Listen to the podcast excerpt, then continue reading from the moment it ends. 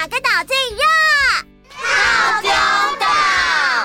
嗨，我是梦梦，欢迎来到童话套丁岛，一起从童话故事里发掘生活中的各种小知识吧。我们都在套丁岛更新哦。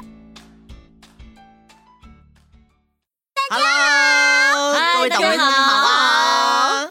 我跟你们说哦，上次我们讲到在卡达办奥运，我就去查了一下，发现中东真的是很神奇的地方哎。哦，怎么说呢？他们穿的衣服跟我们不一样，习惯不一样，宗教信仰不一样，吃的东西也不一样。而且中东地区有些地方很有钱，有些地方有战乱。嗯，总之我觉得一切都怪怪的。这是因为不熟悉，所以才会觉得有点冲击啊。对啊，像我之前去印度玩的时候，发现他们的食物都是咖喱，女生都穿颜色很鲜艳的纱丽，戴很多很多的首饰。还有啊，路上到处都是牛啊，我也超不习惯的。其实中东人口大概有四亿多哦，嗯，表示有这么多的人是以这样的方式生活着。只是我们从小到大比较常接触到的是西方文化，所以才会对中东文化感到陌生。嗯，那不如今天来讲一个中东的童话故事，出自《一千零一夜》哦。一千零一夜，以前好像有介绍过耶。一千零一夜。里面的故事流传的历史可以追溯到古波斯文明时代。早在西元九世纪，已经用阿拉伯文将口头流传的故事撰写成了书。谢谢 Friday 帮大家复习，不客气。那我们今天就来说这个有经过我们一点点小改编的故事吧。很久很久以前。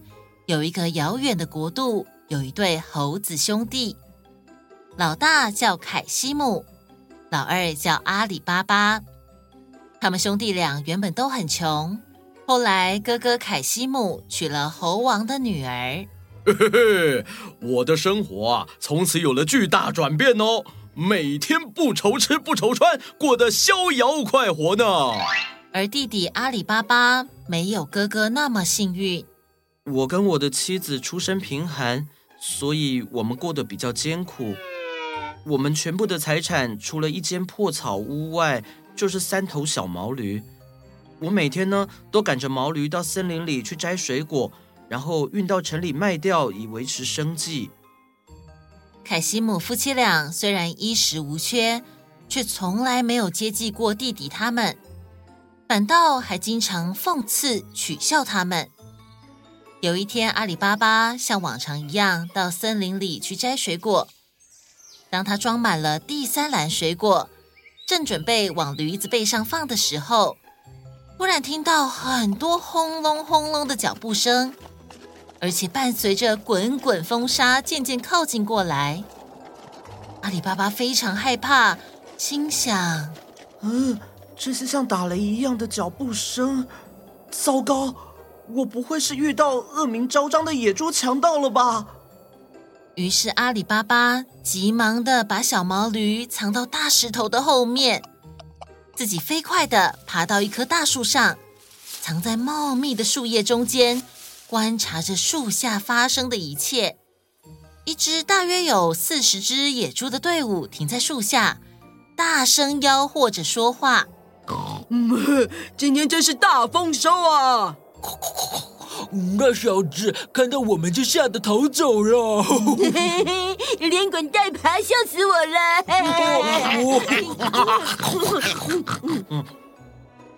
阿里巴巴从他们的话语中听出，他们果然是强盗。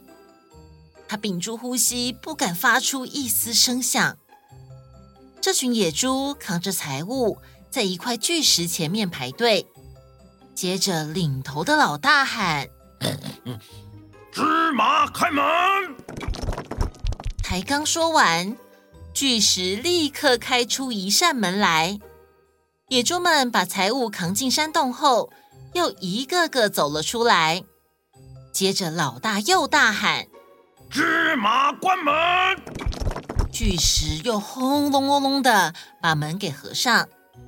老大确认门关好以后，带着所有野猪又从过来的路线扬长而去。阿里巴巴等到完全看不到野猪影子的时候，才从树上溜下来。那是什么魔法咒语？竟然可以让大石头开出一个洞，然后又关起来，太神奇了吧！于是，他跑到巨石前面，学着野猪老大大声的喊：“芝麻开门！”巨石果然应声开启。阿里巴巴走了进去，立刻就被眼前的景象吓呆了。这个石洞里到处堆满了钻石、玛瑙、珍珠、金币、银币，更是多到像一座座的小山。整个石洞金碧辉煌，光芒四射。哇，这么多的金银财宝，这里一定是那些野猪强盗经历世世代代到处掠夺所累积起来的宝库。此地不宜久留，那些野猪一定很快又会回来，我得赶快离开这里。于是他急忙用布袋装了三头小毛驴能够驮得动的金币。匆匆跑出石洞，然后喊：“芝麻关门！”他回到家里，拿出金币给妻子看。妻子先是大吃一惊，然后伤心地说：“阿里巴巴，你是不是学坏做了黑心商人，才会有这么多钱？”“哎，不是啦，你误会我了。其实事情是这样的。”阿里巴巴向妻子讲述了事情的经过。妻子才放下心来。这两个穷苦人家从来没有见过这么多的金币，他们开心极了。他们坐下来数着金币。阿里巴巴说：“哎呀，这样一个一个数下去，要到什么时候才数得完呢？老婆啊，你去我哥那边借工具来吧，这样就可以大概知道有多少枚金币了。我呢，去挖个地洞，把这些金币埋起来。”等到想用钱的时候，再一点一点的拿出来。哦，好，我马上去借。妻子急急忙忙的跑到凯西姆家，但是凯西姆不在家，他就跟凯西姆的老婆说：“哎，嫂嫂，能不能把你家的凉气借我用一下呢？”“嗯，好啊，你要量什么东西啊？这么着急？”呃，没，没有啊，呃，就一些水果而已啦，哎，就个小斗就行了。哦，嗯，我去拿，你等我一下啊。看他的反应，一定有什么古怪。我在工具底部涂一点蜜蜡，看看蜜蜡粘到什么东西，哼，就能知道你们在量什么了。阿里巴巴的妻子。不知道嫂嫂在凉气上面动了手脚，拿着凉气就急忙回到家里，然后立刻开始量起金币。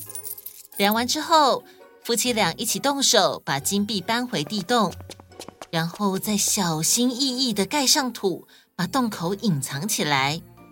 当凉气被还回去的时候，嫂嫂发现竟然有一枚金币粘在蜜蜡上。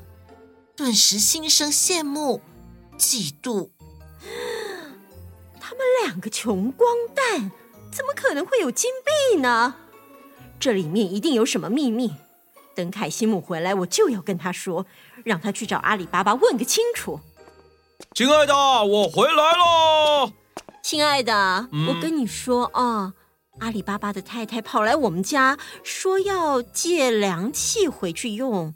我问他要量什么，他说要量水果，但是我看他神色紧张，就觉得很奇怪，所以我就在底下沾了一点蜜蜡，想看看他们到底在量什么。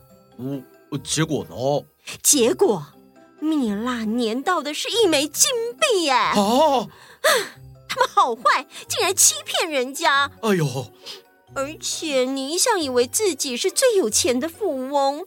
哎呀，现在你看看你弟弟阿里巴巴啦，他们表面上装穷，暗地里却富有的像王公贵族一样。嗯，我敢说啊，他的财富一定比你多。这这这怎么说？因为他积蓄的金币多到要用斗量的程度啦。什么？哎呀，气死我了！我现在就马上去找阿里巴巴问个清楚。嗯。凯西姆气冲冲的跑到阿里巴巴家里。兄弟，你表面装的很穷很可怜，其实你积蓄了无数的金币，数目之多，已经达到要用斗量的程度才能算得清啊！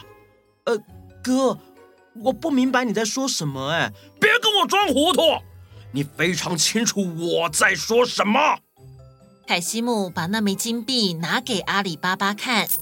像这样的金币，你有成千上万枚，这不过是你在量金币的时候被粘在底部，然后被我家亲爱的发现的其中一枚罢了。阿里巴巴恍然大悟，金币的事情显然已经被知道了，但善良的他心想：哥天生爱财如命，如果告诉他山洞的秘密，他一定会去那里拿宝物的。要是被那些野猪发现，肯定会没命。呃，这样吧，哥，我愿意跟你平分所有的金币，请你不要再追问了，好不好？不好，你必须把你知道的一切都告诉我，否则，呃，否则我现在就去官府告发你，说你那些都是来路不明的黑钱，他们呐、啊、会没收你的金币，抓你去坐牢。啊，好了好了好了。我老实告诉你就是了。阿里巴巴迫不得已，只好告诉凯西姆山洞的事情。凯西姆知道这个秘密之后，第二天一大早，他就高兴地赶着十几头驴子向山洞出发。他找到那块巨石之后，大喊：“芝麻开门！”巨石应声而开。凯西姆兴高采烈地走进山洞里。山洞门随后就闭上了。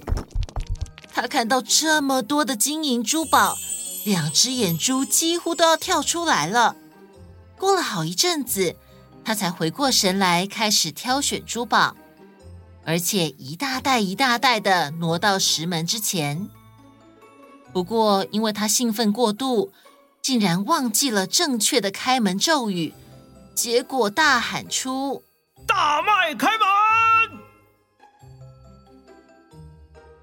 诶，没反应。呃，绿豆开门，燕麦开门，呃呃呃呃，豆米开门。石门依然不为所动。凯西姆彻底慌了，他一口气喊出属于豆麦谷物的各种名称，唯独芝麻这个名字，他怎么也想不起来。他着急的在石洞里团团转。这个时候。洞外传来了轰隆轰隆的脚步声。哎，是谁来了呢？我们下回待续。哇，故事又停在最紧张的时候了啦！因为时间差不多啦。哦哟，这样很吊人胃口哎。那个，我有问题。某某，请说。刚刚我在故事里听到“斗量”这个词，我是第一次听到耶，那是什么意思？斗量就是形容很多的意思。在这里呢，我可以教大家一句跟斗量有关的成语，叫“车载斗量”。据吴书记载，三国时吴王孙权派赵资出使魏国，魏文帝曹丕轻视吴国，对赵资非常的傲慢。曹丕问赵资说：“吴王是个什么样的君主？他也懂得看书吗？”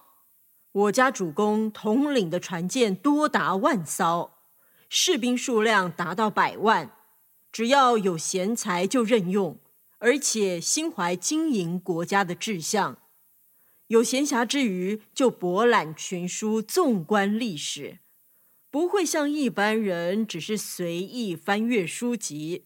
摘取一些片段作为自己的见解或论点，而忽略了整个内容和背景。哼，我可以出兵讨伐吴国吗？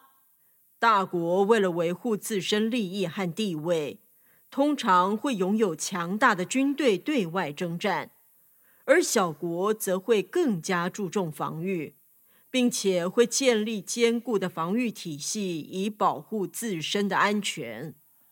你们吴国怕我们魏国吗？东吴的百万士兵随时都在备战状态，有什么好怕的？赵资不卑不亢的回答，让曹丕非常欣赏，便问赵资说：“吴国像你这样的人才有多少？聪明出众的人有八九十个，像我这样的人，可以用车来装，拿斗来量，多的数不清。”赵资用“车载斗量”来形容吴国人才济济、不足为奇。后来呢，“车载斗量”这句成语常被用来形容数量很多，多到数不清哦。原来如此。好的，今天的时间差不多喽，下次再继续说故事吧。那我们下次见，拜拜。嗨，大家好啊！又到了午安点点名的时间了。这礼拜会点到谁的名字呢？